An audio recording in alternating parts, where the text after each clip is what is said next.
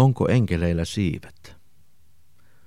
Paratiisikertomus päättyy siihen, että Jumala karkottaa ihmisen Edenin puutarhasta ja panee hänet viljelemään maata, josta hänet on tehty. Paratiisin portille jää vartioon enkeli leimuava miekka kädessään. Elämän puulen vievä tie on tukossa.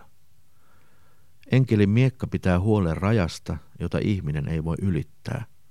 Ihminen ei voi väkivalloin tunkeutua sinne, missä Jumala on.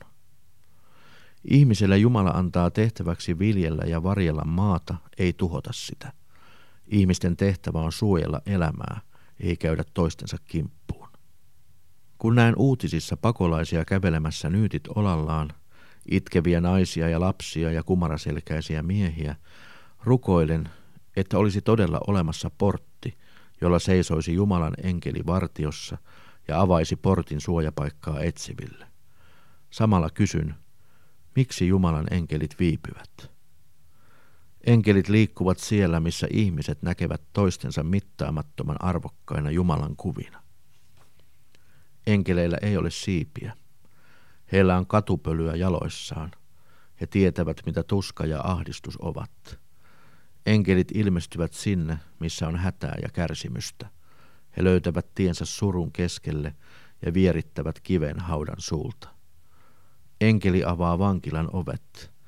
Ei ole lukittua ovea, jonka taakse enkeli ei voisi tulla. Kaikilla kärsivillä on enkelinsä, jotka jo nyt katselevat taivaallisen isän kasvoja. Hiljenny ja mieti sitä, miten kukaan voi edes kuvitella pääsemänsä paratiisiin ase kädessään ja väkivalta mielessään. Rukoile, että Jumala vieläkin lähettäisi enkelinsä sinne, minne heidän vähiten odottaisi ilmestyvän. Rukoile hengähdystaukoa, vihan, riitelyn ja taistelujen laantumista, niin että auttavat enkelit pääsisivät matkaan. Enkelit eivät lennä taivaasta. He kulkevat samoja teitä, joita sinä kuljet. Kun he ovat lähteneet luotasi, tunnistat heidät siitä, että sinussa on virinnyt toivo ja myötätunto.